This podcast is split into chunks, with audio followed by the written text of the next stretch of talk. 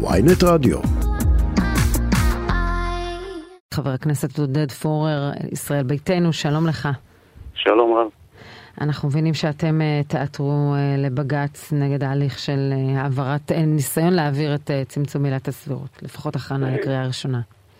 תראי, קודם כל, הפטנט שבו הממשלה עברה לשיטת הסלאמי בניסיון שלה uh, להעביר את ההפיכה המשטרית הוא פטנט שלא מקובל על אף אחד, אבל אני חייב לפני כן, כן, uh, להגיד מילה גם על.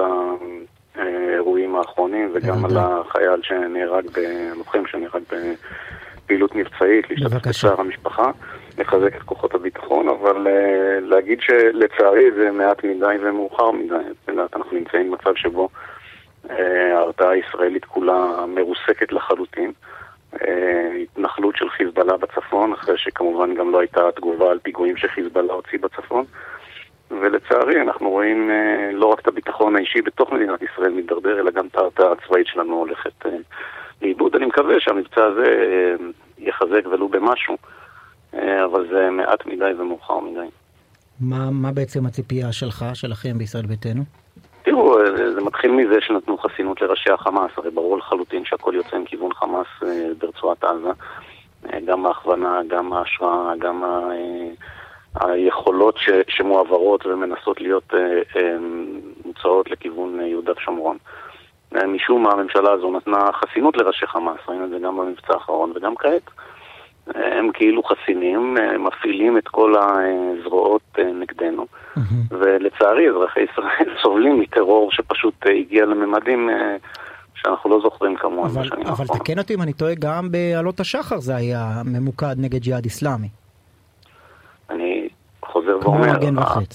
אנחנו גם בממשלה הקודמת לא נתנו אה, אה, אה, הצהרה שעכשיו תקום ממשלת הימין על מלא מלא והיו לנו מחלוקות גם בתוך הממשלה, לא הסתרנו אותן, זו הייתה ממשלה שהרכיבה, הורכבה ממגוון רחב מאוד של מפלגות ועמדתנו שם הייתה מאוד מאוד ברורה. אגב, בגלל זה גם לא ביקשנו לקחת את הנושא הביטחוני, אלא לקחנו את הנושא הכלכלי, כי ידענו שברמת הביטחון המחלוקות שלנו הן מאוד מאוד גדולות. כאן לכאורה קמה ממשלת ימין על מלא, אז שת- שתעשה מדיניות ימין על מלא. אני חושב שבמובן הזה העמדה שלנו לאורך כל הדרך הייתה ברורה, ובממשלה הקודמת, אני חייב לומר, נעשו דברים שלא נעשו גם בממשלה הזו. אם אני לוקח את העצימות של הפעילות נגד הטרור, היא הייתה הרבה יותר גדולה ממה שאנחנו רואים היום. סוף סוף יצאו למבצע הזה בג'נין, אבל אתה יודע, אנחנו לא... לא היה מצב של פיגוע של חיזבאללה בתוך שטח מדינת ישראל שעובר ללא תגובה. תאר לך שבממשלה הקודמת הייתה התנחלות של חיזבאללה בתוך שטח ריבוני ישראלי. מה היה אומר אז אה, מי שהיה על ראש האופוזיציה בנימין נתניהו? מעניין מה הוא אומר היום כראש הממשלה. טוב, יש לא מעט שיקולים אה, מול חיזבאללה, וכנראה... אין, אין שיקולים בהפרת כנראה גם ריבונות, הממשלה. הזו, כמו הממשלה לא הקודמת. זהירה. תאר זה לך, לא שיקולים, תאר לא. לך מה היה אומר אה, אביגדור ליברמן אם אה, הממשלה הייתה נותנת שטחים לחיזבאללה במסגרת הסכם כלכלי. אה, זה מה שאתה אומר הוא פשוט לא נכון, אתה אומנם מדקלם את המסרים של נתניהו, לא, אני- אני פשוט חלילה- לא נכון אני- אני אגיד לך. אני- סולד מהשיח הסכם- הזה, היה אבל- הסכם- כן. היה הסכם משמעותי מאוד בין ממשלת לבנון לבין ממשלת ישראל, ללא קשר לחיזבאללה, שאגב התנגדה להסכם הזה לכתחילה וניסתה לטרפד אותו. ללא קשר? אתה לא זוכר את את נאום. הברכה של- את ה- של נסראללה? ולא, נאום הברכה של נסראללה בא אחרי שהוא התנגד לחלוטין והוא הבין שאין לו ברירה אלא לברך כדי לייצר את, ה, את התחושה כאילו זה הישג שלו. אין להם שום נגיעה ב, אה, בהסכם הזה, שאגב הוא הסכם היסטורי, כולל הכרה בקו המצופים של מדינת ישראל שלא הכירו בו מעולם, כולל העובדה שחתומה גם ממשלת לבנון וגם ממשלת ישראל על אותו נייר בחסות אה, אמריקאית. וגם לא ראינו ש- שנתניהו ביטל אותו. לא רק שנתניהו לא ביטל אותו, אני לא שמעתי כרגע מה אומרים לגבי זה שנתניהו נתן לחמאס בעזה את האפשרות לפתח אה, שדות גז, אבל אתה יודע, טוב, בואו נחזור לפוליטיקה, שלנו הקטנה, המקומית. אה, ועדת חוקה אתמול, אני מבינה לפחות, ראיתי דברים לא פשוטים שמלינובסקי, שחברתך לסיעה אה, יוליה מלינובסקי אומרת לסמוטריץ', אפילו אה, הפכת לשמו, כלומר, דברים לא נעימים, היו שם, הייתה התלהטות רוחות. אני מבינה שאתם רוצים לעתור לבג"ץ נגד ההליך. תשמעי, ההליך, כרגע בודקים את ה... אה, לא יודע גם מתי הוא המועד, האם כשההליך נגמר או במהלך ההליך. אבל זה ברור לחלוטין שהליך החקיקה כולו פגום מתחילתו ועד סופו. כולל הליך ההצבעה, אגב, החפוזה, שהייתה אתמול בלי שום התראה מוקדמת גם לסיעות האחרות, מניסיון לייצר מהפכה משטרית ברגע, באינסטנט, משהו שהוא בוודאי לא מקובל כמהפכה משטרית, אבל גם לא מקובל מבחינת הליכי החקיקה. אבל בואי נסתכל מה אומרת אה, העילה הזו. העילה הזו בעצם, וביטול עילת הסבירות באופן שבו הם מעבירים אותה, הולכת לתת כוח בלתי מוגבל לממשלה, בלי שום יכולת לתת ביקורת שיפוטית על החלטות, בעיקר על פיתור, על, לא רק על אה, גיוס של פקידים מסוימים, אלא גם על פיטורים של פקידים מסוימים. זאת אומרת, מחר יפטרו את היועצת המשפטית לממשלה בלי שום הסבר, בלי שום אה, אה, עילה הגיונית, ואי אפשר יהיה בכלל לבקר את, ה, את ההליך הזה. ויותר מזה, את יודעת, סעיף 34 לחוק יסוד הממשלה מאפשר לכל שר לשאוב סמכויות של כל פקיד במשרד שלו, למעט סמכויות שיפוטיות. זאת אומרת שגם החלטות של פקידים יוכלו להיות כאלה שחסינים מביקורת שיפוטית ברגע שהשר יגיד אני עומד מאחורי זה. אז רגע, אם, ולכן... בקריאה, אם בקריאה שנייה ושלישית מתקנים את החוק, כך שעילת הסבירות תצומצם רק ביחס להחלטות ישיבת הממשלה במילואה, מה שנקרא, ולא לא, החלטת שר. אני לא אנהל איתך את הדיון על איזה חוקה צריכה להיות למדינת ישראל כאן בשידור של ynet. אבל אם רוצים לעשות שינויים חוקתיים במצב שבו אנחנו נמצאים עכשיו, כן. צריכים לעשות שינוי כולל שאומר חוקה לישראל. אי אפשר לעשות את זה בשיטת הסלאמי, שפעם אחר פעם מחזקים רשות אחת על חשבון רשות אחרת, לא, אתה לא צריך, בלי לייצר את האיזונים. אתה לא צריך להתווכח איתי, אתה לא יכול לשאול אותי, לא, אתה לא צריך להתווכח איתי, חבר הכנסת עודד פורר, אתה צריך להתווכח לא איתי, אלא עם חבר הכנסת עודד פורר של 2016, שהגיש הצעת חוק, שהכיל את רוב המרכיבים, כולל התנגדות לעילת הסבירות ולביקורת השיפוטית, ואתה כתבת ככה, החלפת שיקול הדעת של נבחרי הציבור בשיקול הדעת של שופטי בית המשפט העליון פוגעת בהפרדת הרשויות ומעניקה הלכה למעשה לגוף שאינו נבחר את הסמכות לנהל את ענייניה של המדינה.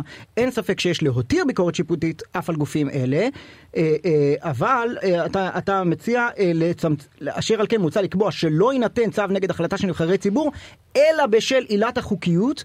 או בשל התבססותה על מניעים פסולים.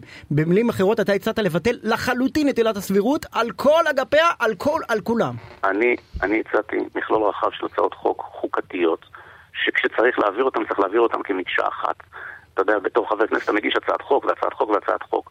הצעות החוק האלה צריכות לעבור כמקשה אחת, וזאת תפיסת עולמנו של חוקה לישראל, שמצד אחד מחזקת את הפרדת הרשויות, ומצד שני גם נותנת לכל רשות את העצמאות שלה. זאת המטרה שלנו. יש לי הרבה מאוד uh, אמירות לגבי רפורמות משפטיות שצריך להעביר כאן.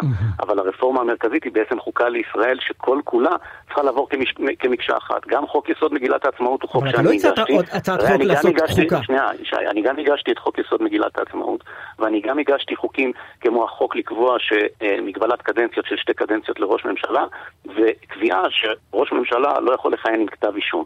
כל החוקים האלה בסופו של יום צריכים להיראות כמכלול אחד שכולו הופך להיות חוקה לישראל. אי אפשר, אחרי כל מה שקרה כאן בחצי שנה האחרונה, להגיד אנחנו נתחיל לפעול בשיטת הסלאמי וניקח עוד כוח לממשלה על חשבון הרשויות האחרות בלי לאזן אותם. בין ההצעות שאני הגשתי זה גם חיזוק הכנסת, אבל כרגע אנחנו נמצאים במצב שבו הכנסת מוחלשת, היא הפכה להיות זרוע הביצוע של הממשלה, ומה שהממשלה הזו רוצה, כולל בעילת הסבירות, כולל בניסיון שלה להשתלט על הוועדה למינוי שופטים, שאגב עוד לא נגמר, כולל בכל התהליכים האלה. אתה הצעת הצעה הרבה יותר קיצונית ב-2016, אני לא מבין איך אתה יכול להגיד את זה. הרבה יותר קיצונית אתה הצעת ב-2016. אני חוזר ואומר, תיקח את כל ההצעות שלי, תעביר את כולם ביחד.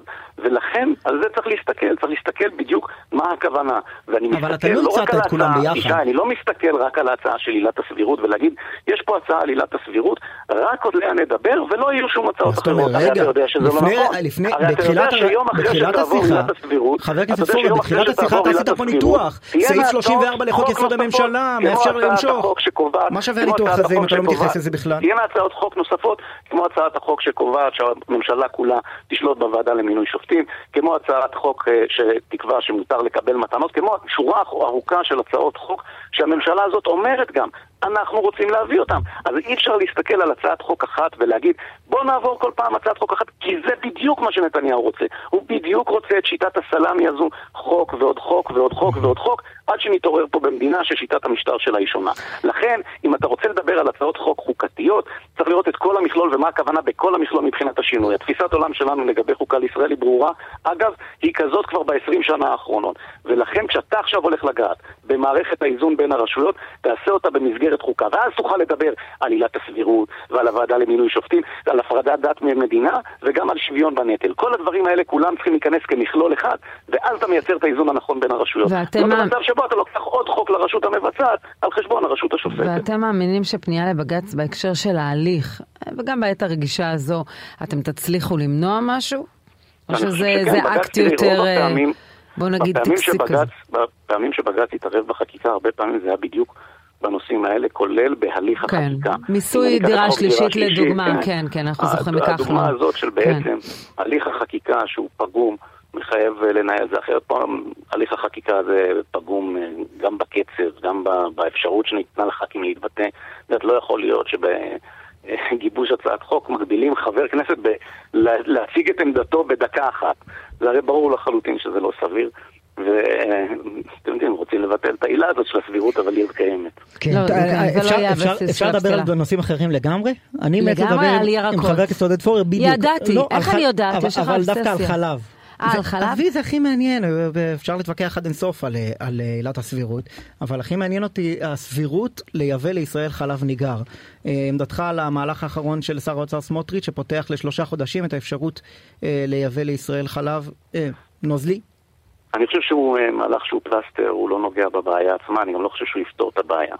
הבעיה היא שאתה חי היום בשוק הכי מתוכנן באופן קשיח במדינת ישראל, בצורה באמת חסרת תקדים, וזה אומנם נמצא תחת הסכם שהממשלה חתמה אה, עם, אה, בממשלה הקודמת קודמת, ואנחנו גם הארכנו אותו כדי לייצר ודאות בשוק ולפתוח עוד גבינות ליבוא, אבל המהלך הנכון שהוא היה צריך לעשות זה להיכנס למשא ומתן כדי לפתוח את השוק לגמרי. Mm-hmm. בתהליך, ושם לתת את הפיצויים הנדרשים בתמיכה ישירה לבעלי הרפתות. אני חלילה לא חשבתי שתגיד, למה לא לתמוך ברפתנים שתגיד מילים טובות על סמוטריץ', אבל, לא, אבל אני, יש, אני טענה, יש טענה של הלובי החקלאי, שגם אתה יצאת נגדה כמה פעמים, שהם טוענים מצד אחד שיבוא חלב ניגר לישראל הוא לא אפשרי טכנית, כי החלב מתקלקל בעולם, ומצד שני הם דורשים שהמכס יישאר בגבוה מאוד כדי לא לאפשר יבוא. אז אם פותחים לשלושה חודשים, זה ניסוי טבעי יפה, אם יצליחו לייבא חלב. חושב שהוא לא יפתור את הבעיה. לפ... אבל אם הוא אומר שיש אפשרות לפתוח מחדש את שוק, שוק החלב ואת המשק המתוכנן יתר הזה, ולא לפגוע ברפתנים הישראלים, לא לפגוע בפרה הישראלית, לא לפגוע באדם שעובד ושומר על האדמה שלנו, אני לא מצליחה להבין למה אנחנו רוצים לעזור לחקלאים טורקים, ירדנים, או לא יודעת לא, מי. זה לא עוזרים לא להם, רוצה. שון, זה לא אני, לא רוצה, להם. אני רוצה להבין, לעזור לחקלאים. שלנו, לאדמה שלנו, ואם צריך לפתוח את משק החלב. לטפל צריך באנומליה לבדוק. הזו. זה בדיוק, זה בדיוק הפורמט שפורר קידם כשר חקלאות. לפתוח את המשק ול- ולתת לקדם. תמיכות. צריך צריך לקדם פורמט של פתיחת השוק לתחרות, של הפסקת התכנון. תראו, אנחנו חיים במצב אבסורדי, שבו הממשלה קובעת כמה חלב ייצרו, מי ייצר חלב, ובאיזה מחיר הוא ימכור אותו. זאת מציאות ששייכת לעולם אה, ישן. אחר, שלפני כמאה שנה, שאולי היה מתאים למדינה קטנה של שניים, שלושה מיליון תושבים, שצומחת לה לאיטה. אנחנו חיים היום במדינה אחרת וגם בשוק גלובלי אחר שהוא מאוד מאוד פתוח. עכשיו לגבי הטענות של החקלאים, אם אי אפשר לייבא חלב ניגר, אז ממה נפשך? על מה אתם חוששים כשמורידים את המכס? אני חושב בדיוק מה שכנראה, שישי אמר, כן. כנראה שכן אפשר, כנראה שכן אפשר לייבא. אני רק טוען שפתיחה לשלושה חודשים, בעיניי זה פלסטר, זה לא מספיק, וזאת אחת הבעיות. במובנים של השליפה. אני חושב, כן. זה לא רגע, פיילוט אבל גם אפילו. אתם, גם אתם לא ברפורמה. בחקלאות לא התמקדתם, פיילוט. גם אתם ברפורמה בחקלאות התמקדתם בפירות וירקות, לא נגעתם אה, בחלב, כי בביצים. החלב היה תחת הסכם. כשיש לך הסכם, וגם פה צריך להבין עוד משהו, מדינה חותמת לסיום, הסכמים כן. בכל מיני נושאים. אם המדינה חתמה הסכם עם מישהו, אני לא בא ומפר אותו באמצע ההסכם ופותח אותו, כי? אף אחד לא יעשה הסכם אחר כך אתם עם המדינה. הראשונים שהפרתם, אתם דחיתם את עליית המחיר לשנה וחצי, ואז סמוטריץ' הגיע ודחה עוד. אנחנו עשינו את זה בהסכם, יחד עם החקלאים. גם הוא עשה את זה בהסכם. נו, זה עשינו לא את הפרת. הסכם, כמה אתה זה מדבר לא על הפרת הפר? הסכם. אם אני מגיע, תשמע, אם יש לך, נניח שאתה שוכר דירה, יש לך הסכם עם בעל הדירה, אתה רוצה להאריך את ההסכם, אתה רוצה לשנות תנאים ואתם עושים את זה בהסכמה, זה בסדר. אבל אם אתה מגיע ובאופן חד צדדי מפר את ההסכם, מאותו רגע אף אחד לא יעשה טוב, את ההסכם. אחד אנחנו- הדברים כן, המשמעותיים. שצריך לשמור עליהם זה המילה של המדינה. במובן הזה גם שברו את המילה וגם לא יצאו לרפורמה. זה הרי לא שסמוטריץ' אומר אני יוצא לרפורמה. הוא רק שבר את המילה שלו, ולא באמת תהיה רפורמה. חבר הכנסת עודד זה פורר, לא ישראל נכון ביתנו, במובן הזה. תודה אגב, רבה.